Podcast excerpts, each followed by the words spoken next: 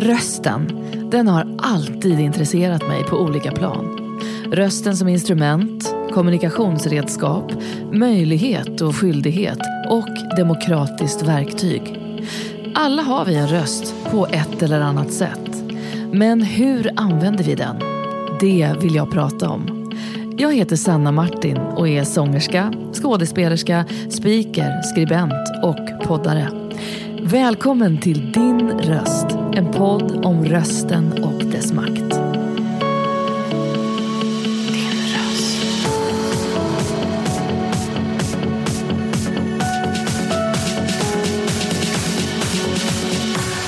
Din röst.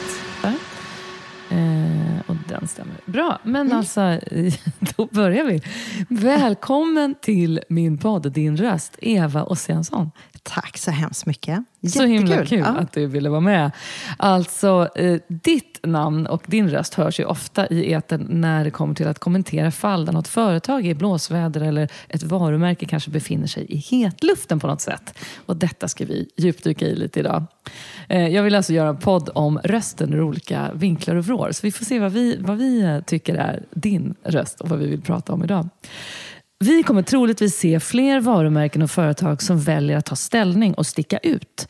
Företag kan göra skillnad i vårt samhälle, men de måste, måste våga vara modiga, ta risker och våga sticka ut hakan. De varumärken som kommer lyckas är de som kan skapa äkthet genom att lyssna på sina kunder och ta ställning för dem i frågor som betyder något. Det här är ett citat från en intervju du gjorde här om året. I detta lättkränkta tidevarv, tänker jag. Hur tänker du att företag kan vara sanna mot sin egen röst och vara ett trovärdigt varumärke, men samtidigt undvika att sticka ut på fel sätt? Mm. Ja, men det där var ju en eh, klurig och intressant fråga. Eh, ibland så går jag runt och tänker Egentligen är det ju inte så komplicerat. Om du vet vad du står för, om du vet vad du vill åstadkomma, så borde du ju bara liksom go for it. svårt bara, bara gjort, bara gjort liksom. Ja. Ehm, men för det första så tror jag att eh, ibland så har vissa verksamheter bara startat på grund av att ah, men det här var en schysst pryl och det här kan vi kränga och så vidare. Eller att det har funnits en entreprenör som har jobbat upp någonting. Men man har inte funderat så väldigt mycket på liksom, varför finns vi till? Eller varför gör vi det vi gör? Och om man blickar lite grann tillbaka och börjar klura på det här. va- Varför går vi till jobbet varje dag? Eller varför vill vi jobba på den här arbetsplatsen? Och vad åstadkommer vi för någon typ av förändring med det vi gör? Och börjar man klura på de frågorna så brukar man oftast hitta någonstans i grunden i det man pysslar med. Ja. Och kan man sen då förmedla det vidare och göra det på ett på ett eh, intressant och ibland behöver du inte egentligen konstra till det utan är du den du liksom är du trovärdig och äkta för att du behöver inte konstra till dig, då brukar det bli riktigt bra. Ah. Men det är när du försöker vara någon annan som det oftast blir problematiskt. Och eftersom vi lever i ett samhälle där tingens omsättningshastighet är väldigt snabb och eh, något som vi dessutom har uppmärksammat allt för snabb, vilket innebär att det vi tidigare kallade för snabbrörliga konsumtionsvaror, Ja. det finns liksom någonting i det där som som skaver. För att ska vi klara av vissa frågor och vissa utmaningar vad gäller klimat och miljö och så vidare, så kanske vi inte alltid behöver byta ut jeansen eller köpa en ny tisha eller någonting annat. Men egentligen handlar det om att vi kanske måste förändra delar av vår gamla livsstil och eh, företag som har funnits, som har byggt på liksom hela den tanken, har lite svårt idag någonstans med sitt existensberättigande. Men det går. Ja. Jag tror att det verkligen går att förändra, men det är lättare för de företag som verkligen har tänkt till redan från början. Ja. Eller de som har en riktigt eh, genuin och bra idé från början. och det ser vi också, för de har ju också lyckats bli i regel de mest framgångsrika och starkaste varumärkena i hela världen till och med. Just det. Ja, nej, det här, vi, vi, vi, vi passar den eh, vidare om, till om en stund, så ska vi, ska vi gå in lite mer på det där med varumärken. Men du är ju född och uppvuxen, uppvuxen i Göteborg. Eh, Ja, jag eh, är född i Göteborg, precis nära Linné, någonstans vid Linnéplatsen. KK2 tror jag det hette. Och sånt där. Mm. spenderat största delen av ditt liv i den stan och kring den stan, eller hur? Ja, jag växte faktiskt upp strax norr om Göteborg. Så jag tillbringade nog min barndom eh, och eh, mina tonår i Kungälv. Mm. Som, eh, för min pappa fick jobb där och då flyttade vi helt enkelt dit. Ah, Men... Vi sitter ju just nu på Orust ska vi säga då. Alltså, det är mitt emellan där lite. Ja, men vi hade ju faktiskt ett sommarställe på Orust. Ja, det. Ja, som eh, min mamma nu har kvar då, Wow. fortfarande. Okej. Och var, Men- gick du, var gick du i skolan någonstans då? I Kungälv? I Kungälv. Hur, var, hur var skoltiden för dig när du var barn? Oj, eh, jag vill inte alls gå i skolan kan jag säga. Eh, jag fattade inte vitsen med det. Eh, jag tyckte jag hade jätteroligt, för jag hade massa grabbar i området där jag bodde. Så vi var mest ute och hade kul. Och sen var det någon som tyckte att man skulle gå på lekis, tror jag, när jag var sex år gammal. Och det var då jag insåg första gången att Oj, det var väldigt mycket kring liksom könsroller. Här ska tjejerna leka. Vi skulle sy eller stå låtsas laga mat och sådana här saker. Och jag var ju van vid att leka med mina grannar. Och de, de var killar, så vi var bara utomhus och gjorde roliga saker. Liksom. och där, där var det väldigt uppdelat. Liksom. Ja. Så det var en chock för mig. Det skulle man hålla tider, man skulle gå dit. Och, nej, jag tyckte inte alls det var roligt. Och sen skulle jag börja skolan och jag kommer ihåg att jag förstod inte riktigt vitsen med det. Så jag, jag tyckte inte det var jätteroligt, måste jag erkänna. Och när Mm. du tänker tillbaka på din barndom, eh, kan du se, nu vi kommer komma in på det mer, Mm. du föreläser ju och är ju en van talare inför andra idag, men den här vanliga ångesten att man liksom inte vill tala inför klassen och sånt där. Kan du komma ihåg att du liksom tyckte det var jobbigt att och ta ordet inför en grupp när du var Mm. ung? Egentligen så var det nog så att jag upptäckte att jag hade väldigt lätt för att lära mig. Och det var ju det som hände. Jag gick ju från att jag tyckte det var verkligen aptråkigt till att jag märkte, ja, nu är det inte jag som låter, det är en liten hund här som låter. Ja, Det precis. Vi har en liten extra lurvig gäst här i soffan bredvid oss. Eh, men i alla fall. ehm, och, och jag märkte att jag hade väldigt lätt för att lära och sådär. Så att jag, jag kunde liksom, jag har nästan fotografiskt minne och sådär. Ehm, och vi gjorde olika saker. Du vet, man skulle eh, spela teater och sådär. Jag tyckte det var rätt kul. Jag gillade faktiskt det. Så att, tro det eller ej, men när jag väl gick ut gymnasiet då hade jag tre olika val. Ett var att jag skulle söka in och bli skådis, ehm, faktiskt. Ett annat var konstskola, industridesign eller något dylikt. Ehm, och det tredje var journalist. Så det var väldigt långt bort från det här andra. Eh, Och under min gymnasietid så hade jag förmånen att ha en fantastisk lärare som vi fick jobba mycket med eh, skådespeleri ehm, och göra olika pjäser och sånt. Och jag gick dessutom i en klass med många som sedermera valde det yrket. Ja, okej. Så det var eh, väldigt kul och det var många som gillade att debattera och sådär. Så Just det. Eh, och någonstans i det märkte jag att ah, det var lite skräckblandad förtjusning. Jag tyckte det var lite roligt. Och eh, någonstans sen när jag väl ja, hamnade på Handelshögskolan. Jag gillade ju inte ens ekonomi. Jag Nej. läste ju inte ens det. För det här hade jag tänkt fråga. Hur gick det, de här Nej. tre olika alternativen ihop med att du sen hamnar på Handels? Ja, för du hörde ju där. Det, fanns ju, det alternativet fanns ju liksom inte ens Nej. med. Utan jag skulle bli, mitt huvudämne var nog att jag skulle bli journalist. Ja. Jag ville vara med och berätta om verkligheten. Jag ville vara med och någonstans eh, vara reporter och göra de här inslagen och skriva. Jag vet att jag pryade på Göteborgs-Posten till exempel. Och lyckades, när jag bara under den veckan, så var jag sprang runt där på stan och så lyckades jag hitta, och då var det en väldigt känd tv-personlighet som var med i en tv-serie som, på den tiden var ju tv-serier väldigt, alltså alla tittade på liksom Ja. just den. Jag tror det var den här Seb McKayen, ja, Ah, ni vet. okej. Mm. Och där var ju en av de skådisarna i Göteborg. Så jag gick fram där och frågade om inte, kan inte jag få göra en intervju liksom. Och jag och en annan journalist från någon annan stor tidning fick göra den här intervjun. Så jag kom tillbaka till dem på Göteborgs-Posten. Men jag har gjort en intervju med det här. Och då tyckte de att, oj, så.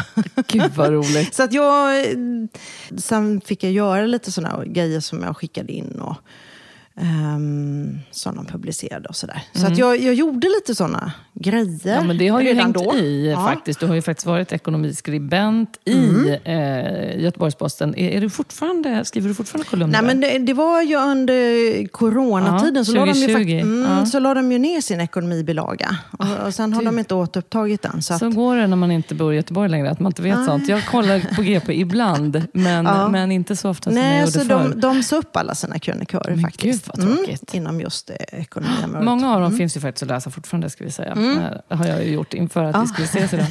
Men. Mm. eh, hoppar man fram då, så hamnar du på Handelshögskolan. Ja, jag gjorde ju det. Och Mm. det, det kom sig att när jag sen var och lyssnade på dem när de presenterade sin journalistutbildning så sa de att ah, vi har Europas sämsta journalistutbildning så vi ska göra om den. Sa de. Jag tänkte, men herregud, jag vill ju inte läsa den sämsta utbildningen, tänkte jag. då, dålig införsäljning. Eh, och det som var lite lockande var att den var ju tvåårig på den tiden. Alltså man pluggade ett år och sen gjorde man praktik ett år. Jag tänkte, gud vad skönt, det låter ju perfekt för mig. Men så när de sa det så sa de att man skulle läsa någon annan utbildning först och sen så bygger man på med den. Det var tanken.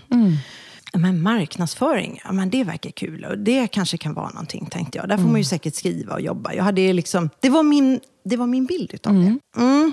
Jag, jag trodde att det var någonting annat jag sökte till. så kan man väl säga. Men du är ekonomidoktor, Ja. Mm. varumärkesexpert och alltså lektor vid Handelshögskolan. Så du har ju liksom blivit kvar där och undervisar och låter andra ta del av din eh, kunskap numera. Och du och jag har ju träffats på grund av att vi då delar, eh, inte delar landställe, men vi, att vi, har, vi har haft våra Ja. fritidshus väldigt nära varandra, i, under en tid i alla fall. Mm. Nu är det lite längre men, emellan, men, ehm, men fortfarande så ses vi då och då på sommartid. Och mitt intryck av dig eh, var ju när vi träffades för ett gäng år sedan att du verkligen är driven och engagerad, tydlig när du pratar om det du gör. Och du har alltså forskat i företagsekonomi med inriktning mot marknadsföring, Barn och äldres relation till mat och hälsa, detaljhandelns utveckling och sociala medier har varit några av dina forskningsområden. Och på senare år förstod jag som att du har fördjupat dig mer i det här med strategiska varumärkesprocesser och om hur affärer skapas genom byggande av just varumärken för bilar, fastigheter, kläder och platser. Eh, Alltså, nu tänker jag med allt vi har pratat om nu den här stunden, hur kan då en arbetsdag se ut för dig Eva? Oj, ja, men den kan vara väldigt skiftande. Och det var som någon sa att eh, ska man berätta om sitt jobb, du vet man, man träffar någon ny person, så kan det bli lite knepigt. För det finns ju väldigt många föreställningar om vem är man om man då liksom håller på med det jag gör? Ja. Eh, Och jag satt bredvid en person under sommarfesten i år och han, han sa, gör du det? Jobbar du där? Och, och han hade väldigt många fördomar kan jag säga, Ja. som vi fick ta död på. Men en arbetsdag för mig kan vara allt från kanske att jag får ett telefonsamtal. Nu, nu, nu har verkligen det här företaget gjort följande. Eller nu har den här chefen gått ut och tabbat sig eller gjort det här och det här. Eh, har du någonting du skulle vilja säga om det här? Så kan det vara. I vissa stunder kan det vara helt hysteriskt om det är någonting som händer. Då går telefonen varm liksom Ja. hela tiden. Han gnäller så här under bordet. ja. Ja, det gör inget. Det här kan jag klippa bort. Men, men, Jag tror det beror på att, att ja, han vill ha sitt ben. ha sitt lilla Gud ben vad roligt. som Ja, låg uppe på soffan. Ja. Ja. Nej, men precis, du kan få ett samtal. Mm, jag kan få ett samtal, men det kan också vara att jag, eh, de perioder när jag har min undervisning, alltså när jag är schemalagd, Mm. då är det ju väldigt liksom, fokuserat just på det. Ja. Du, eh, du har hårda krav på att dina studenter vill verkligen, om, om du inte är intressant nog, då, då vill de inte lyssna. Nej, liksom. nej, nej, så är det ju. Men jag känner att där, där vill jag ju liksom vara med och bidra och hjälpa dem framåt och utveckla dem. Och det är ju så jag tänker att de ska bli kritiska och medvetna och, och tänka till. Eh, Och samtidigt älska ämnet. Då. Gud vad roligt. med. Men du är ju då varumärkesdoktor. Eh, Googlar man på det eller på ditt namn, då är det ofta det begreppet liksom som, som kopplas ihop med dig. Hur blev du så intresserad av den här biten med varumärken? Men jag insåg att det, det är kärnan i allt. Kort sagt.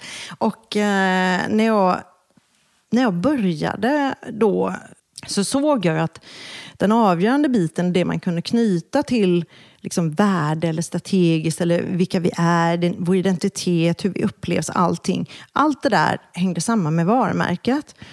Så om, om vi blir bättre på att förstå vad vi gör när det gäller den biten och vad vi står för och, och vad vi vill stå för och hur mm. vi jobbar strategiskt med de bitarna, då kan vi också utveckla vår business och bli... För jag brinner för att den marknadsföring som vi bedriver ska vara schysst marknadsföring. Mm. Bra marknadsföring. Och då pratar vi inte bara om om att vi ska inte bryta mot lagen. Jag har ju mm. faktiskt suttit i Marknadsdomstolen, hör och häpna, några år också. Så att, eh, mm, då såg man ju en del utav vad, vad, företag hittar på. Just det. Ja.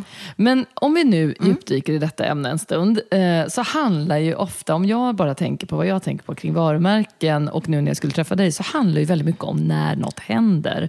Eller när någonting då kring ett varumärke inte är så positivt. Nej, precis. Varumärken i mm. kris. Mm. Vi kan ta liksom många exempel, men i färskt minne nu, liksom till exempel Volvo Cars eller mm. Marabou till exempel. Då. Har kraven på stora varumärken ökat med tiden skulle du säga? Eftersom vi krä, kräver vi att de tar liksom mer ansvar idag eh, och att de kommunicerar tydligare utåt till exempel? Ja, det skulle jag nog vilja säga. Det är en mångfacetterad fråga. Eh, så det finns lite olika delar eh, som ingår i ett bra svar kring det. Men ja, dels är det ju det här att eh, företagen försöker då att bli relevanta för sin samtid. Och genom att försöka bli relevant och intressant för sin samtid så skruvar man lite grann på Alltså det är inte längre bara en bil, utan det är en livsstil eller det är um, någonting vi gör för vår miljö. Mm. Även om där finns en viss motsättning, kanske då inom vissa branscher. Då, mm. uh, och det gör att man försöker förflytta bilden och storyn kring sig själv till någonting annat. Och det är där det kan bli lite komplicerat och svårt. Och om du eh, tänker att vi lever i en värld med egentligen där nästan alla varumärken är rätt likvärdiga idag. Mm. Det kan vara vissa kvalitetsskillnader, men de är väldigt lika varandra. Och det finns nästan alltid ett jämbördigt alternativ mm. till varje varumärke som finns. Och Det innebär att konkurrensen är supertuff. Mm. Och Dessutom så med de sociala medierna och alla de kommunikationskanaler som finns så eh, är det än svårare någonstans att eh, vinna människors hjärta. Och vi är dessutom väldigt trötta på det här traditionella sättet som vi oftast då bedrev marknadsföring om, om säger, som dess ursprung. När man, man handlar mer om att skrika högst och titta på oss, vi finns, oh, bästa produkten. Mm. Även om väldigt många fortfarande bedriver sin marknadsföring på liknande sätt. Mm.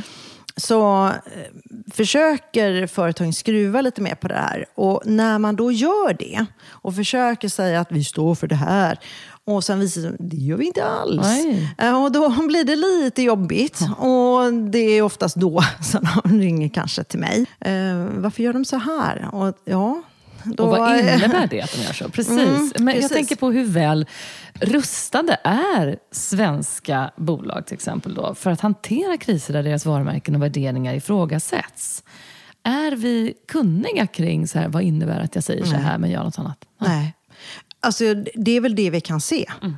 Alltså, jag skulle inte få så många intervjuer om det här eh, om, om det vore en sån självklar fråga. Nej. Och det, det, tror jag beror på att dels så har ju synen på marknadsföring, där oftast liksom varumärkesbyggandet finns, och ekonomen, eh, någonstans marknadsföraren, har sett som ah, ja, ja, det är lite kampanjer och det är lite sådär. Man har inte mm. förstått att, nu pratar vi varumärken, det är styrelserummet, det är ytterst vad vi står för. Det är mm. kärnan i vår business.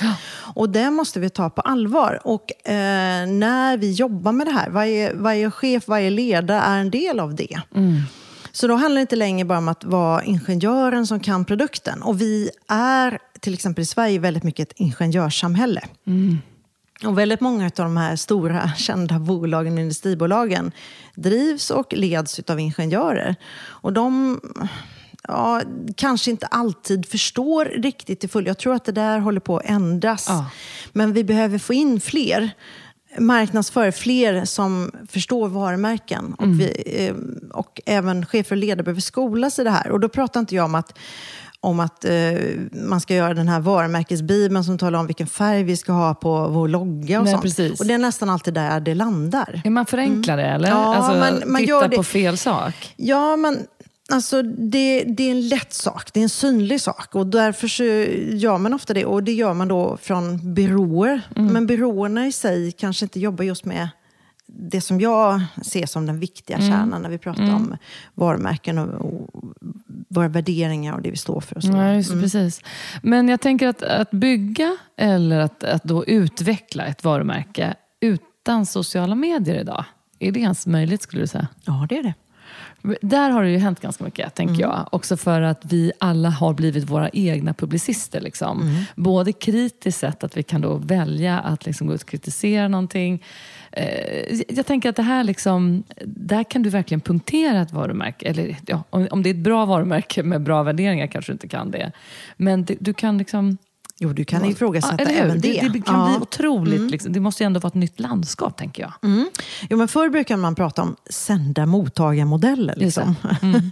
och företag brukar vara vana vid att vi är i kontroll. Liksom. Vi har makten över kommunikation. Det är vi som styr det. Och vi, vi gör en kampanj, vi basunerar ut och så vidare. Va? Ja. Och sen hoppas vi att ah, man, vi ska skapa en varumärkesmedvetenhet eller öka försäljningen och, och så vidare. Eller jobba in nya produkter. Mm. Men idag, precis som du beskriver, så kan ju alla vara sändare. Och alla är mottagare. Och vi kan prata med varandra 24-7. Alltså vi, och, och gränslöst. Ja, och ordet är över hela liksom världen. så Ja. Mm. fritt, liksom för fritt nästan. Just som du säger, gränslöst har det blivit. Ja, men det är ju det. Och Mm. vi har större möjlighet att hitta likasinnade som står för samma värderingar som oss själva. Eller skapa grupperingar kring Yes. Mm. intressanta frågor. För väldigt mycket handlar också om oss själva. Och det är ju väldigt intressant. För att när vi köper och när vi konsumerar så vill vi också säga någonting om oss själva. Och vi jobbar mycket, oavsett om vi tänker på det eller ej, eh, med våra egna varumärken när vi gör det. Och det innebär att, att det är väldigt viktigt i relationen till de varumärken som vi då väljer att engagera oss i. Och blir vi då besvikna eller vi vill försvara till och med ett varumärke som vi själva använder för att det kan bli pinsamt för oss om, om vi kanske eh, har valt fel varumärke. Vi tycker att det är intressant och viktigt, nej men de gör inte fel här och så vidare. Ehm, men det, det, det är en tydlig eh, trend som vi kan se. Ja. Att ehm, ju viktigare det blir det här med vilket syfte ett varumärke har, vilka värderingar det står för, desto mer känslig blir man också för kritik. Eller man vill inte vara utsatt för att man skriver negativt om dig och ditt Nej. varumärke. Nej. För det kan ta vägen på lite olika sätt. Ehm, väldigt många har ju blivit medvetna om det och jobbar mycket med att kartlägga sociala medier, ha koll på vad skrivs, vad sägs om dig och så vidare. För det är väldigt viktigt att förstå det och vara lyhörd för debatten. Ja. Ehm, innan det liksom har börjat brinna. Och ta itu med vissa saker. Sen, sen naturligtvis så blir det som ett brev på posten om du reagerar eller agerar på ett visst sätt. Jag kan själv känna så här, när jag betraktar kriser, eh, liksom, jag, eh, eller när det händer någonting. Vi kan ta alla de här exemplen nu. Nu har jag liksom radat upp några här. Om vi tar det här med Marabou till exempel, eller med Volvo Cars. Eller att H&M's VD satt i en intervju för inte så länge sedan. Och, eh, ja, jag, jag kan själv känna att det kliar liksom i mig när det antingen är för tyst från den man kritiserar, eller det varumärket som är i blåsväder. När de inte kommenterar någonting, då kan jag tycka att det är liksom skitmärkligt och jätte, sådär. Vad tänker du kring tystnaden? Om man liksom går ut och säger nej, inte någonting i stort sett. Att du liksom bara, att du bara duckar. När du bara duckar så troligtvis så hoppas du att journalisterna ett ska intressera sig för någonting annat. Det ska, ehm, hela storyn ska liksom rida ut rätt så snabbt. Ja. Och du tänker att eh, nej, du ska klara dig helt enkelt från det här. Och om vi är tysta tillräckligt länge så förhoppningsvis så ser det allt som det kommer bli. Ja, det, ja. det händer, kommer Men är det hända liksom en bra mer. strategi? Mm, nej, jag skulle vilja säga att det är en rätt dålig strategi många gånger. För det är en chansning du gör. Ja. Du kan ju inte veta om det helt plötsligt är något annat företag som kommer, eller någon annan händelse. Du kan ju räddas av det, men det kan du ju inte veta. Nej. Utan det kan ju tvärtom snarare bli så att ja, men det, bollen kommer i rullning och så blir det ännu värre och ännu mer. Och till slut så blir det som för Marabou att det blev liksom ohållbart. Och sen gick man ut och så sa man någonting som blev ännu sämre för att det funkar dåligt. Jag brukar alltid säga det, att det funkar dåligt att kasta skit på någon annan. Precis. För du hoppas att, ja men titta där, du Det är, inte bättre själv vi. du. Nej, men precis, Det liksom- har ju alla de här i stort sett. Mm, och det, som det, nu. det är en dålig strategi. Verkligen, det Utan du ska, du ska vara tydlig med ah, vad du gör för att åtgärda det om du ser det som ett problem. Ja. Om du inte ser det som ett problem, var tydlig och säg det då. Nej, men det här står vi för. Vi tycker det av den här, den här anledningen. Mm. Just det. Och så står du för det. Och sen kan du få kritik för det, men du kan också få andra som tycker att ah, men det var ju rakryggat. För nu står de för det här. Exakt. Och eh, de kanske drar till sig människor som gillar det de står för. Men då är det ett val du gör. För du kommer ju alltid antingen dra till dig vissa kundgrupper eller, och attrahera dem. Eller å andra sidan då eh, tappa en del kunder när du tar ställning i vissa frågor. Det har ju hänt en hel del företag när du tar ställning i, i ehm, Ja, det kan vara allt från hbtq-frågor till ja, vad du vill. Va? Precis. Och då helt plötsligt, nej men det företaget vill inte vi handla ifrån. Nej, men då kanske det var fel kunder då. Ja, just det. Och du kanske hittar andra kunder som, som ehm, liksom gillar dig. Ja. Eller så var det helt fel bedömning, för det kanske var det som du egentligen stod för Ja, från första precis. början. Så att det, här, det, det är ju där jag säger att det kan vara så vilset om du inte vet vad du egentligen vill eller vad du står för. Nej, just det. Och, och sen tänker jag som konsument liksom, så är det ju den här cancelkulturen som finns. Att det liksom så här, alla som har gjort fel ska avgå eller någon som har så, något vars eh, varumärke vi tycker är tveksamt, då ska vi liksom bojkotta. Och så, här. och så ser vi bara till det lilla, lilla perspektivet. Vi ser inte att det liksom är en hel koncern eller att det är skitmycket produkter eller att det är precis eh, samrelaterat till liksom, alla konkurrenter tänker likadant men de säger lite olika. Så vi, jag tycker också att vi är ganska eh, snabba på att döma. Alltså konsumentmässigt. absolut. Och, och det kan rulla på utifrån, jag menar det kan vara små saker som det egentligen börjar med. Absolut. Och det säger mer om oss själva. För vi vill hänga på. Och här är ju lite intressant, vi har gjort studier just kring det här. Varför bojkottar vi? Mm. Varför får vi igång den här typen av ehm, beteende? Och då handlar det om att vi vill visa oss engagerade. Vi vill själva bli intressanta. Vi vill själva visa att oj, nu händer det grejer. Nu ska jag också vara med på det här.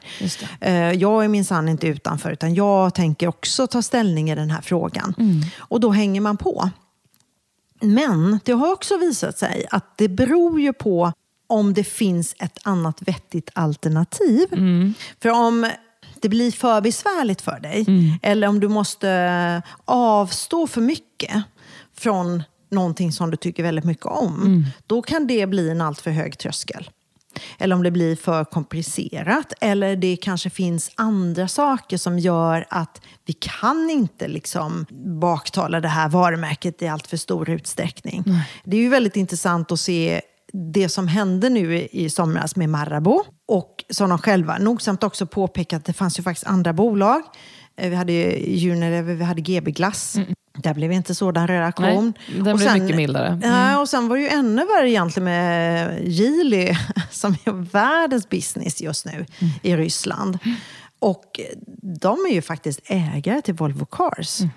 Även om Volvo Cars inte bedriver någon verksamhet där, men det gör ju faktiskt inte, det säljs inga Marabou chokladkakor heller. Nej. Men eh, det var lätt att avstå från chokladkakan. Och det blev väldigt tyst i både Göteborgs kommun och på många andra ställen när det gäller Volvo Cars. Det var Ja. bara locket på. Mm, det. blev så tyst. Och jag, jag gjorde en intervju strax innan dess. Jag sa, jag eh, ser min kristallkula att de kommer komma undan med det. Ja. De kommer inte bli kritiserade. Nej. Det här kommer bara komma upp och sen tystas det ner. Men jag har en spaning Mm. där och det är väl också för att det är folkligt. Att köpa en Marabou-chokladkaka för 20 spänn en lördag om du är ett barn eller, eller en vuxen för den delen.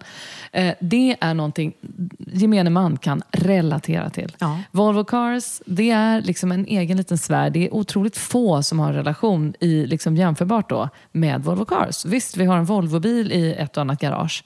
Men det är ändå, jag, jag tycker liksom just den här folkliga, ekonomiska biten ska man liksom inte underskatta. Att det är därför folk kan vara snabba och säga det kan vi avstå från, det kan vi döma ut. Men Eller hur? glassen, Sanna. Ja, men den ja. Vad fan, glassen. Varför blev det, varför blev det så tyst? För det var väldigt intressant. En sommar också. Ja, men, men eh, för det var precis just den veckan eh, när, när det här dök upp. Och jag bara, jag menar, det är ju absolut ingen vetenskaplig studie, men jag råkade vara på eh, ICA Maxi, eh, så här stort eh, ställe, och där låg jättemånga Marabou chokladkakor och folk var rädda att liksom ens ta i dem. Mm. Men det fanns inte en enda glass alltså, kvar i boxarna. Varenda GB-glass och varenda kartong, det var slutsålt. Men vad sjutton beror det på då? Det var ju Ja, väldigt bra att väder. det är sommar och då, då, då, då, då skiter folk i det. Mm, folk skiter i det. Vill man ha en glass så tar man en glass. eh, Chokladkakan kunde vi avvara, vi kunde äta någon annan choklad. Precis. Men glassen kunde vi inte avvara.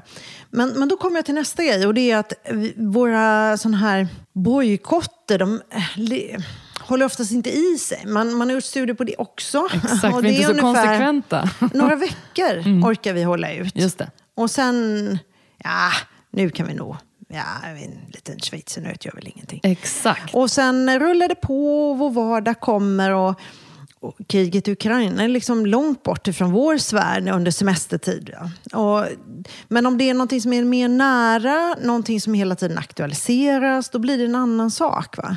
Och sen eh, skapar vi olika rationaliseringar som människor, att vi någonstans, ja men det är ju inte farligt, eller vi, vi ska ju ändå bidra till och de kan göra gott och, och så vidare. Och så vidare. Men vi kan ta ett annat intressant exempel. Mm.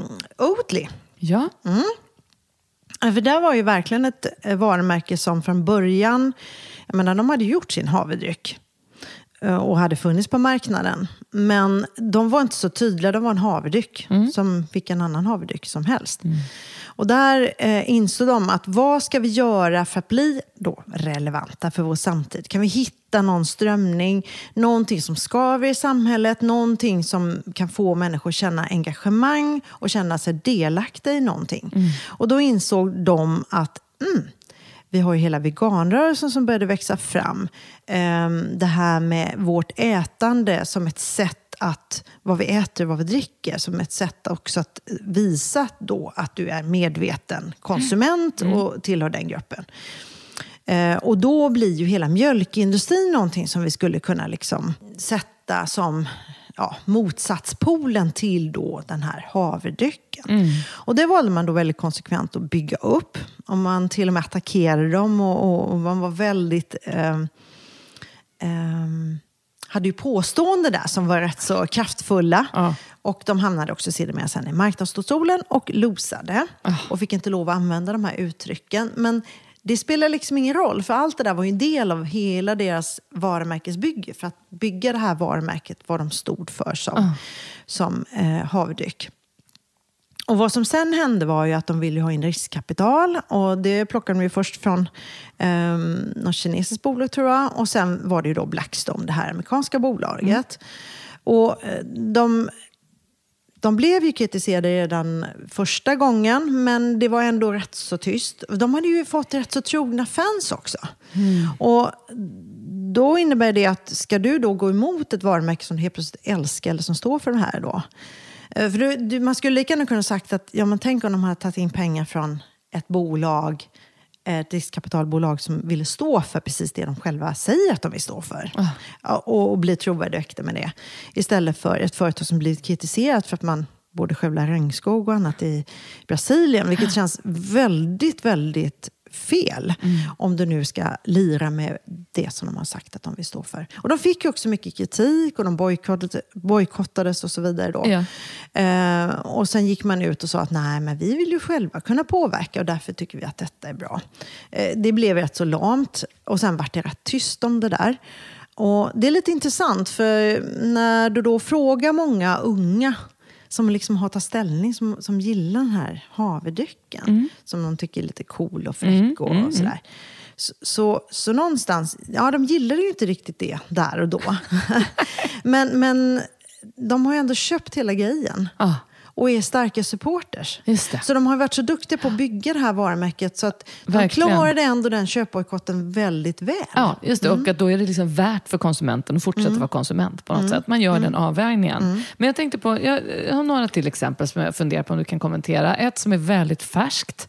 Eh, och det är ju varumärket Gröna Lund.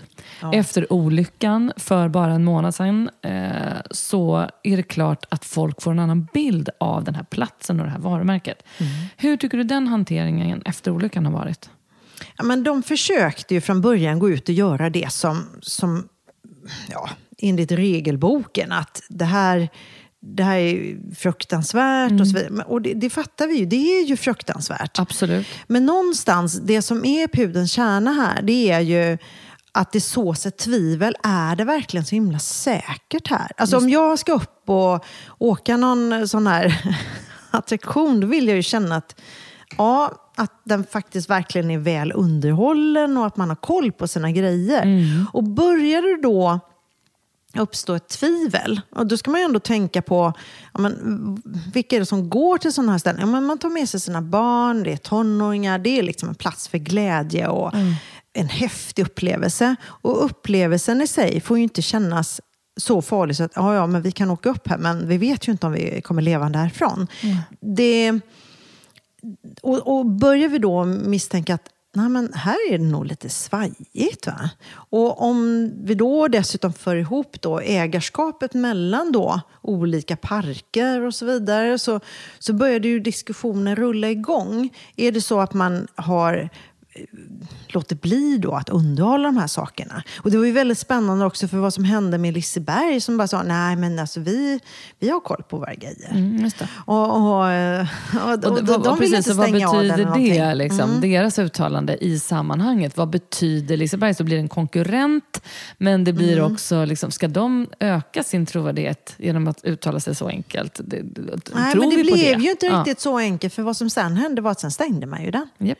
När man insåg att oj, här, och så, ja, men det var för underhåll. Mm. Och, och det insåg man ju sen att de behövde nog kolla över lite grann. För de hade ju säkert. bytt, det, det hängde ihop med de här hjulen eller vad det var. Mm. Ehm, oklart, jag har, inte alla detaljerna klart Nej. för mig. Men för gemene man så är det inte det som spelar så stor roll, utan det är hela känslan. Och de har ju verkligen losat jättemycket Ja, ja. på hela den här affären. Och de har inte lyckats bygga upp liksom en, en känsla av utav trovärdighet Nej, i det det här. där är svårt. Och, och, och här gäller det att vara väldigt tydlig och säga att det här är vad vi gör, nu kommer vi göra det här, vi kommer införa den här typen av säkerhetsrutiner. Det handlar om att vara jättetydlig i det och verkligen, verkligen göra det. Och då, då kan jag ta ett annat intressant exempel på ett företag som råkade ut för ehm, det var, det var en helt annan fråga, men det var Nike, ett jättekänt varumärke.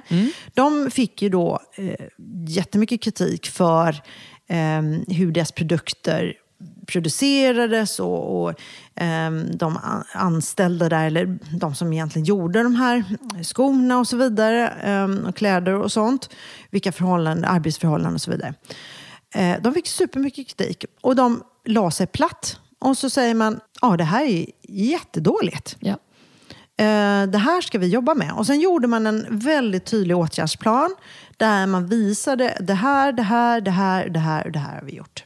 Och eh, lyckades då återbygga sitt förtroende. Och det är precis just det du måste göra. Verkligen. För att, för att det skiter sig. Och speciellt i de företag och verksamheter som bygger naturligtvis på att ehm, du ska skapa liksom, kostnadsfördelar. Någonstans så kostar ju det ju här. Alltså det fattar ju vem som helst när du köper klädesplagg eller grejer att är de tokbilliga, som en del säger. Ja, men då är det ju någon annan som har fått betala för att det ska vara tokbilligt. Absolut. Och då, då måste vi fundera över det i våra val som vi också gör som konsumenter. Ah, men jag tänker på att allt på något sätt kokar ner till vem vill du vara? Som individ faktiskt. Ja. Att det sitter någonstans bakom de här stora varumärkena sitter en individ.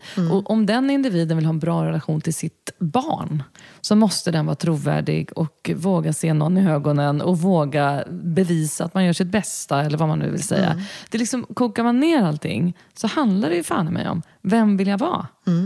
Eh, det, det, det där kan jag liksom, ah, där kan jag bli Och då kom, frustrerad. ja, och då kommer vi in på ett annat begrepp som man oftast lyfter idag. Man pratar om employer branding och, och att man ska liksom, eh, föra fram sitt varumärke i relation till vem vill vi dessutom attrahera att jobba hos oss. Och egentligen är det inte konstigt att du vill ju attrahera dem som vill lira på ditt varumärkeslöfte. Och ett företag som varit jätteduktigt på det här är ju faktiskt Ikea. Ja. Och där har man gjort studier av eh, unga, eh, vilken arbetsplats de vill söka sig till. Och det finns eh, en, en sådan undersökning som de har gjort, som de gör varje år. Och de var ju till och med tvungna att plocka bort Ikea, för de vann ju varje år. Ja. Så de sa, nu, nu får Ikea ligga här på väntehyllan i två år. Ja. Ja, och sen så när det släpptes igen, ja, då vann de igen. Men vad häftigt ändå. Och, och det var den platsen som flest unga, när de hade studerat färdigt, sa att de ville jobba på. Okej. Och det hänger ju samman med att eh, det finns ett så starkt varumärkeslöfte där och en stark kultur som attraherar unga fortfarande. Mm. Och det, det tycker jag är väldigt fascinerande i sig. Väldigt. Och det det, känns inte så liksom, högaktuellt och super... Liksom, de utvecklas ju hela tiden, men det känns ju inte som att det är så här, åh, nytt och fräscht. Och, åh, liksom, Nej, men de har ju det sin förvånar idé. mig ändå lite när du ja, säger om, om att möjliggöra och, och inreda människors liv och hem. Mm. Och det ska vara till en möjlig så säga, kostnad som Mm. alla ska kunna klara av.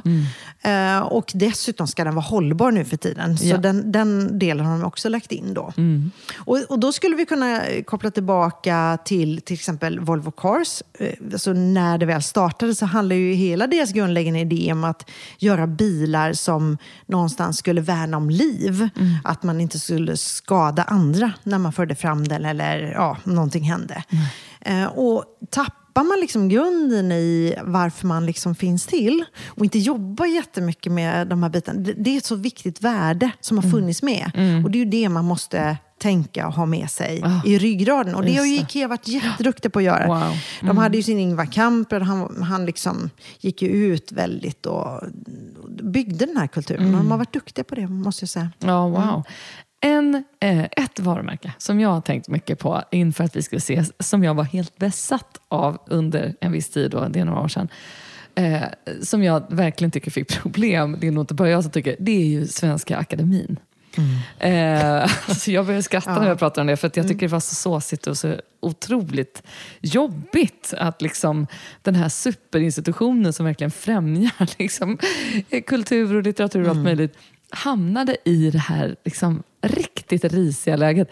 Va, vad har du att säga om den, den biten, Eva? Hur var det för dem och hur ser folk på Svenska Akademin idag, när det faktiskt har gått typ sex år sedan den krisen? Nej, Men jag tror fortfarande de lider lite grann av den Ja, eh, skadan. Så att Ja. säga. Som en mossig, eh, patriarkalisk struktur. Mm.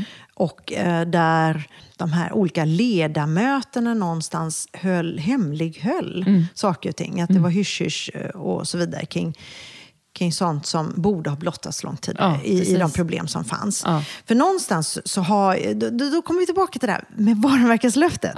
Eh, vad är det egentligen de ska värna om? Och litteratur och, och utvecklingen inom det här området och det skrivna ordet. Och, det löftet kom ju liksom i skymundan. Precis. Och hade, det får inte handla om personerna i fråga och deras egon och, och det hela, utan det handlar ju om det. Och att vara olika personligheter eller olika författare kan ju vara rätt häftigt för att skapa en, en god debatt kring litteratur. Och det borde ju vara där det skulle landat. Ja. Sen, sen vet vi ju inte liksom hur det är idag och så vidare. Och de, de ledamöter som, som lämnade och vilka som har kommit Nej. dit. Och, och, och hur, hur det går till nu för tiden. Eh, men här skulle de säkerligen må bra av att, att någonstans föra lite mer debatt kring det där och, Ja. och göra sig lite mer relevanta. Ja, men för jag tycker, för att sin den samtid. krishanteringen var ju, den var ju obefintlig. Den var, Ja, ju, den var ju inte inte. ens en krishantering. Det var ju, den var helt duckade. Mm. Och jag blev så förbannad på det också utifrån det här liksom lilla högborgerliga, finkulturella Mm. skiten, säger jag, som ändå är i kulturvärlden Ja. en del. Eh, det liksom hörde inte... Det, det var som att de liksom var för fina för att kommentera. Och det Nej, fanns, jag, jag tyckte det var och det fanns ju två grejer som någonstans samspelade. För, och, det är ju lite intressant också när vi pratar om om olika rörelser som Mm. då uppstår när vi pratar om värderingar, vad vi står för, vilka liv vi ska leva. Mm. Som också samspelar mycket med företagande, varumärken och, och eh, vad vi då gör. Och det var ju hela metoo-rörelsen Mm. Ja. som också eh, blev en sådan viktig sak. Och sen i efterhand så kan man fundera över vad blev egentligen konsekvenserna? Um, som är en intressant fråga i sig. Men, men där jag träffade några mm, otroligt duktiga företagsledare som sa att det var det viktigaste som hänt dem. Att det här var ju verkligen någonting, det här ska vi jobba med. Och, mm och mitt sätt att tänka och så vidare. Men, men, Och det här blev ju väldigt tydligt, för det var ju samtidigt med det som det här hände Absolut, i precis. Svenska Akademin. Då. Verkligen. Du, ehm, du ska få en fråga från en eh, gäst som jag har haft tidigare i podden. Mm, den låter så här. Hej Eva! Jag tänker på varumärken och då så pratade min man och jag häromdagen om att vissa varumärken har ju blivit så starka så att de äger en hel produkt som Vespa till exempel. Alla eh, Vesper, jag var så dum i huvudet så jag trodde att en Vespa är en Vespa är en Vespa. Men Finns det något negativt i att man äger ett varumärke så starkt så att det då slår ut en hel genre? Förstår du vad jag menar? Eva? Det här var alltså en fråga från eh, Katrin eh, Sundberg som jag hade för några veckor sedan i podden. Och det är en skitspännande fråga tycker jag. Vad, vad, vad har du Ja, att säga? men det som kan hända när du eh, bygger ett varumärke eller en produktkategori är att ditt varumärke blir produktkategorin. Ja. Och det finns ju andra sådana kända exempel. Jeep, termos. För det är ett varumärke som heter Thermos. Ja. Ehm, och det är klart att det blir ju lite jobbigt när det blir så. Eh, Du skyddar ju naturligtvis ditt varumärke, men, men det blir ju det namn som vi kommer förknippa. Och sen finns ju det varumärket kvar någonstans. Så att eh, det har hänt ett, ett antal eh, varumärken att det har blivit på det sättet. Men jag menar, idag nästan när du pratar om kanske en mobil. Och Nu, nu är ju Samsung rätt så stora eh, som varumärke. Men att, jaha, du har din iPhone. Mm. Och, och det blir lite så. Men, men ja, varumärkena och hur vi blottar dem, hur vi pratar om dem. Det är intressant för du kan se det överallt i filmer, i böcker. Så skriver man inte att man går ut och kör en bil eller, eh, eller sätter det ner. Och, utan du produktplacerar dessutom, men det är ju en annan fråga i och för sig. Men det är lite intressant. För Det är vi- lever våra liv genom varumärkena. Ja. Och ibland så kan varumärkena helt plötsligt skapa en helt ny produktkategori och bli kategorin. Mm, Exakt. Jag tänker också mycket på det här med personliga varumärken. Eh, vi kan ta mig som exempel. Då. Jag har ju en ganska liksom, liten skara, jag är ingen influencer, jag har inga jätteföljarskalor och så vidare. Men jag tänker mycket på att jag vill ha ett personligt tilltal i det jag gör oavsett om jag skriver, eller är på Instagram, eller är på en scen eller i en podd. Jag vill liksom ehm, snarare vara sann i den liksom människa jag är snarare än eh, att det artistiska och det kreativa jag gör, liksom jag gör så att säga. Det här med är eller gör, tänker jag mycket på. Och jag vill att folk liksom vet vad de får, så att säga. Men, men, ehm, men då kan ju det bli spretigt, tänker jag då, ur ett personligt varumärkesbyggande. Att, att man uttrycker sig på olika sätt eller använder olika medel och så tänker folk, ja men är hon si eller så? Eller ska det skrivas eller sjungas? Eller, vad tänker du kring det där med personlig varumärke och storytelling till exempel i sociala Men, medier? men man, man har ju sin grund, grundstory. Mm. Alltså det här är Sanna. Och det här är det jag står för. Exakt. Och sen så kan du ju ha olika delstories Ja. beroende på vad du gör Verkligen. Mm. i, i, i ditt artisteri. Men så länge som ditt artisteri inte krockar med den du är så ser jag inget problem. Nej, eller hur? Nej. Och problemet är ju snarare om du försöker liksom blåsa upp den här sanna ballongen och sen gör du liksom grejer som ah, men alltså nu säger ju Sanna att hon står för det här och nu gör hon det här. Mm. Då kan det uppfattas som att ja, men, du bara säger att du står för det Mm. Då här. kan det skava ja, lite det för kan det skava Mm. lite. Mm, och där händer ju influencers lite då och då. Det finns ju en del då som eh, har ja, verkligen, verkligen gjort saker som inte är superbra vad gäller den biten. Nej, precis. Mm. Men det här med att bygga ett personligt varumärke. Vad har du för spaning där? Vad har du för tips om man vill eh, se över sitt personliga varumärke? Ja, för det första så måste man ju fundera över vad är det jag vill? Vad, vad vill jag? Vem är jag? Hur vill jag bli uppfattad? Och vad vill jag åstadkomma i den roll jag har? Någonstans eh, där börjar jag sätta ner, vad, vad är viktigt för mig? Ehm, när vi pratar om det personliga varumärket så har vi ju olika roller i våra liv. Ja. Det kan ju vara allt från mammarollen, eh, jobbrollen, när man är med kompisar och så vidare.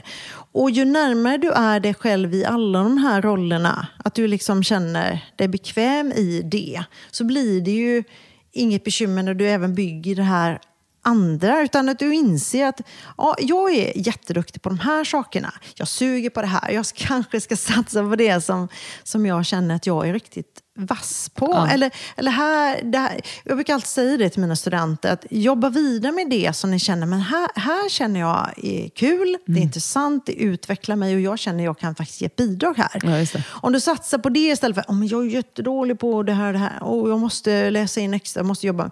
Nej, satsa inte på det. För du kommer bara bli medioker om du fortsätter med det. Ja. eh, än att du liksom satsar på det där du känner att här har jag en potential. För då kommer du verkligen kunna utvecklas. Men, men det handlar mycket om att förstå sig själv.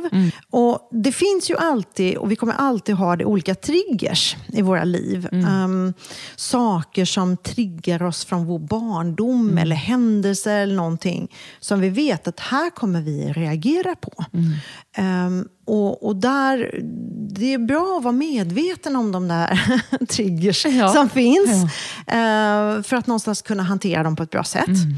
Och sen eh, finns det vissa grundregler som man kan tänka på i relation till sina medmänniskor. Att vi tänker på att vi är här och nu i det vi pratar om. Så att det inte bara handlar om där och då. Nej. Och att det är du och jag. När vi sitter för ett samtal så är det du och jag. Så försöka lyssna mer. Ja, verkligen. Du, det var ju inte jättelänge sedan det var val. Eh, det är ett år sedan eh, ungefär när det här samtalet kommer ut. Eh, jag frågar alla mina gäster, vad gör ett valår eller ett riksdagsval med dig? Um, om jag har jobbat till exempel, som jag gjorde i ett fall. Jag jobbade i ett eh, forskningsprojekt och det här var Vårväderstorget i Göteborg. Biskopsgården, som hade varit utsatt för, som ni kanske kommer ihåg, de här eh, dödsskjutningarna inne på restaurangen. Då ville man från den stadsdelens sida göra någonting åt den här platsen. Och de ville ta reda på lite mer kring de näringsidkare som var där och intervjua även människor runt torget och, och få en bild av hur ska vi kunna utveckla den här platsen på ett bra sätt. Men det var ju valår och det är ju som alltid att under de åren så kan man inte fatta beslut för man är livrädd för vad som kommer hända. Och, och det blir ofta lite tandlöst. Så att det går ju de här liksom, cyklerna och så vet man inte, byts det ut då? Så jobbar du i ett projekt i relation till kommunen så kanske det kommer nya som tycker nej vi ska inte jobba med de frågorna. Nej. Så det kan vara spretigt. utif- Men det här var ju rent liksom, utifrån det. Ja. Sen, sen naturligtvis så blir jag ju väldigt fascinerad över över just det här vi pratade om. Eh, och politik, politiker, politiska partier är ju verkligen några som försöker jobba med marknadsföring. Ja. Verkligen försöker bygga sina varumärken på olika sätt och vis. Ibland jobbar man med sina sociala medier till viss del. Och här har jag också varit väldigt fascinerad för att det är ju så eh, när det gäller vår marknadsföringslagstiftning så en politiker kan ju egentligen få lov att ljuga hur mycket som helst. Ett företag får inte gå ut och ljuga om sina produkter. eller bedriva felaktig marknadsföring. Men en politiker kan, menar, kan aldrig ställas till svars för att ja, men vi lovar si så många jobb.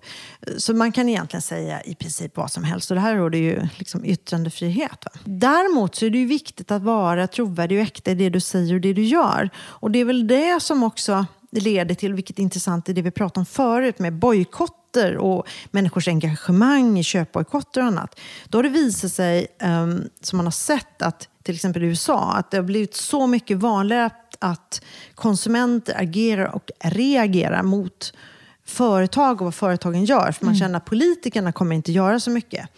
Eh, utan det gäller att påverka företagen direkt istället för politiker. Mm. För att det är där makten finns. När vi då funderar över det och vilka vi sätter till makten och hur vi röstar och den politiska debatten och så vidare. Eh, hur går den till och mm. vad gör vi? Och på vilket sätt eh, lyckas man då bygga sina varumärken? Allt det där kan sättas i en viss kontext. Ja. Och där kan vi se att, att människor förlitar sig. Ska vi få igång en förändring? Ja, men då är det företagen vi kanske ska förändra. Och många företag idag kommer att jobba mycket mer med stora frågor som egentligen är eh, som handlar om politik ja, och mycket. Ja, ja, men mm. Vilket gör att de delvis då samspelar. Det är ju lite speciellt också nu när alla partiledare har Instagramkonton. Mm. Alla partiledare är ett personligt varumärke ja. i stort sett. Och som vi sa innan, alla är sin egen publicist. Mm. Liksom, jag hade Andreas Norlén, talmannen, i avsnitt 10 eller 11 tror jag det var. Och vi pratade just om att han hade fått kritik för att han hade ett Instagramkonto. Medan jag som är liksom, ja, intresserad av den politiska sfären tycker att hans konto till exempel är väldigt bildande. Mm. Det är väldigt mycket informativt kring vad innebär det att vara då högst upp i Sveriges riksdag. Och liksom han beskriver ämbetet väldigt väl. Så jag tycker att det är helt fel att han får kritik. Eh, men hur ser du en liksom komplexitet kring det här varumärkesbyggandet kontra då löftesrika, liksom, löftesrika retoriken som kanske blir tom eh, och så vidare. Hur, hur ska vi titta på det där?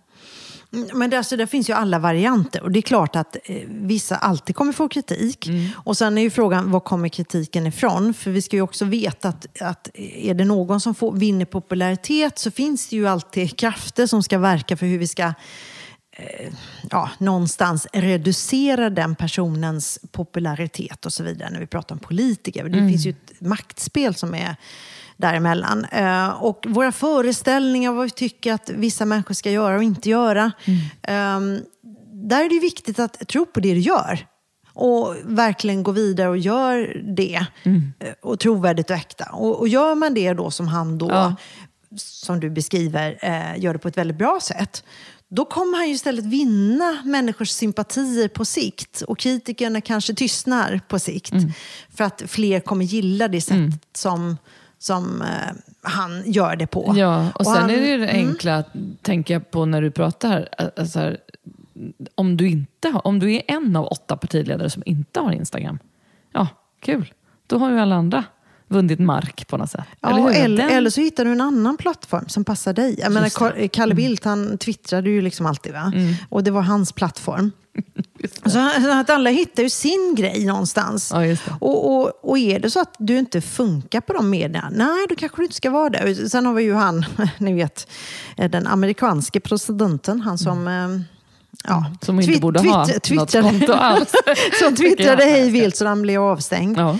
För han insåg att han kunde inte styra medierna. Men han kunde vara sin egen publicist och föra ut det han ville. Så att han var ju smart så tillvida att han, han nyttjade ju sociala medierna till sin fördel så att säga. Mm. Mm. Jag tänker på varumärket Sverige. Mm. Vi lever ju i oroliga tider. Eh, bara i dagarna här nu så har det kommit ny information om en hotnivå i Sverige som kanske är mer intensiv och, och eh, liksom obehaglig än vad vi vill se. Och det är krig inte långt bort. Eh, och liksom det är ju någonting med hur andra ser på Sverige just nu som är tämligen nytt för oss mm. medborgare. Eh, vad tänker du när du tänker på varumärket Sverige idag? Och hur makthavare skulle kunna se över den biten? Ja, men, om vi nu tittar historiskt, vad har Sverige haft för roll? Eh, ja, en del hävdar ju naturligtvis att vi inte var så neutrala under andra världskriget. Men neutralitet ehm, att kunna kompromissa, hitta lösningar, undvika konflikter. Ett progressivt land, välfärdsstat, um, entreprenörsanda. Alltså vi har stått för väldigt många olika saker. Om man nu ser till både svensk näringsliv och, och som välfärdsstat med fri skola, omsorg och alla de här olika sakerna. Det intressanta här är, om vi nu ser till det som någonstans byggde, byggde Sverige, det som skulle göra oss självständiga och, och att varje individ skulle kunna utvecklas och gå i skola och eh, om, om, du var ensamstående så skulle du ändå kunna klara det och så vidare. Alla de här sakerna har ju någonstans börjat få viss kritik om inte välfärdssamhället delvis levererar på sitt löfte. Mm. Um, vi börjar bli lite oroliga vad gäller trygghetsfrågor. Um, och det finns en känsla av att oj, har vi tappat kontrollen? Och samtidigt ett ledarskap som nog inte riktigt vet vad gör vi? Mm. Så ledarskapet måste ju jacka upp här. Alltså, ja. Det finns ju så mycket att göra och jag har jobbat med bland annat eh, en integrationspolis, en av de få som finns faktiskt i Göteborg som brinner för det här och, och som hade idéer kring hur man skulle ha eh, han kände ju liksom i Göteborg alla olika eh, religiösa samfund och han träffade människor, var ute och rörde sig och så vidare. Och han hade många bra idéer liksom hur man skulle eh, mötas. Vi diskuterar yttrandefriheten som är en jätteviktig grund i hela vårt sätt att, att leva. Mm. Att det, det, är superviktigt. Men någonstans så har vi också det här att inte kränka andra. Mm, mm. Eh, och, och dessutom ha respekt för andras liksom, religionsfrihet och så vidare. Mm. Och jag kanske inte tycker att det där hanteras superbra, Nej. måste jag säga.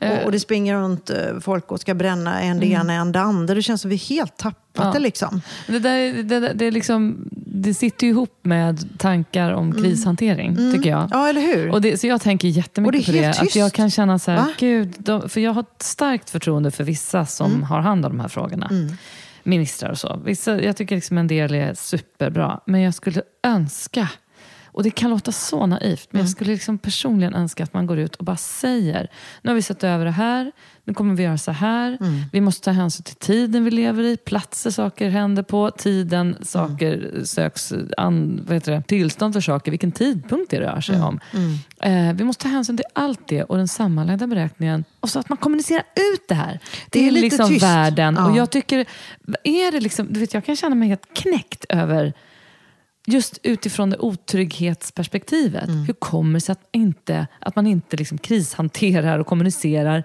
bättre utåt från Sverige. Nej, det är helt makalöst. Det. är helt tänker, makalöst. Tänker ja. du också så? Ja, jag tycker också så. För det här får sådana oerhörda konsekvenser om, om väldigt många av de här frågorna. Här bör man ju unisont samlas, gå ut Exakt. allihop över partigränser. Exakt. Berätta, nu gör vi det här, ja. vi, vi samlar, vi gör detta tillsammans. Mm. Mm. Och, och visa kraftfullt att man tar frågorna på största allvar. Oh. Och nu är det bara tyst. Ja, men det går ju inte att ha en, en, liten presskonferens där Nej. du själv står och säger att vi tar det på största allvar. Nej. Det syns ju inte i andra länder. Man ska ju gå ut och göra liksom ett uttalande från Sverige. Jag mm. tycker verkligen det. Mm. Jag, jag, jag, det kliar liksom i mig. Man kan prata hur länge som helst om det.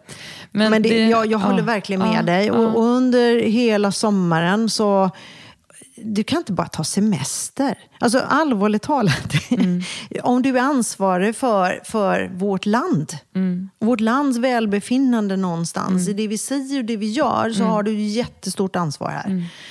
Um, som någonstans måste tas på allvar. Mm. Det här är en superviktig fråga och det är en viktig fråga både i relation till andra länder men också mm. till vår befolkning. Mm. Att vi som medborgare ska känna att ja, men vi gör någonting. Mm. Och jag vet att det är trubbigt med lagstiftningar och hej och hå och så vidare. Mm. Men någon, om du inte visar på någon form av handlingskraft så tappar vi ju förtroendet. Och jag tror att det är det som lite grann skavt under hela sommaren. Ja, jag tycker det skaver. Och, och, och ja. hela tiden liksom den här diskussionen som har varit och Precis. kritiken som uppstått och det skrivs mer och mer. Alltså bollen är i rullning. Ja, jag vet. Och det känns som mm. vi måste liksom försöka stoppa den åtminstone med kommunikation. Ja. Jag vet inte. Du har ju två vuxna barn. Mm. Vad vill du helst att de får med sig ut i livet från dig? Att eh, verkligen, verkligen känna sig trygga med sig själva, tro på sig själva och alltid känna att de blir den bästa versionen av sig själva. Mm. Mm. Du, om du fick vara minister, mm. vilken uh, minister skulle du välja att vara och vad skulle du ta tag i direkt? det där var en klurig fråga, Sanna. um, Ja du, man skulle ju verkligen vilja vara och ha en sån roll där du kan känna att du kan, kan påverka. Antingen inrikespolitiken eller...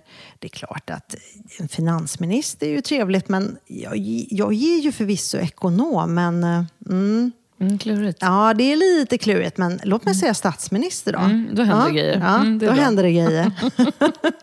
Hur vill du helst använda din röst framöver? Nej, men jag, jag gillar att kunna känna att, det, att jag för ut relevant och intressant kunskap och paketerar den på ett sånt sätt som gör att människor förstår, som gör att företagsledare och andra medarbetare kan bli bättre mm. på det de gör. Mm. undvika att att verkligen hamna i de här fällorna hela tiden. De borde slå en signal till varumärkesdoktorn lite oftare. Ja. Um, och göra en genomlysning av de här frågorna. Och, och nu har vi också en jätte jätteviktig fråga som kommer komma upp och det är ju det här med hållbarhetsredovisningen som kommer. EU har ju infört det där att nu kan du inte längre bara låtsas som att du är duktig på alla de här bitarna och skriva ihop någon slags standarddokument och säga vi gör det här, vi gör det här. Nej, då ska du verkligen bevisa att du gör det där. Mm. Och att du har en riskanalys och att du har en konsekvensbedömning och så vidare. Så jag skulle vilja jobba mer med och, se till att, att uh, vi kan städa bort en hel del av det här jag kallar för brandwashing. Mm. Coolt. Mm. Men du, det var ett nöje att prata med dig Eva, som alltid. Och jättekul att du ville vara med i podden och prata varumärken. Ja, det, var det känns som en roligt. föreläsning i ett ja, samtalsform. Ja, ja. hoppas att alla lyssnar noga och får med sig det här när de ska bygga sina varumärken. Tack snälla för att du ville vara med. Tack själv Sanna. Kul. Och tack till er som har lyssnat och eh, hoppas ni hänger med nästa vecka också. Hej!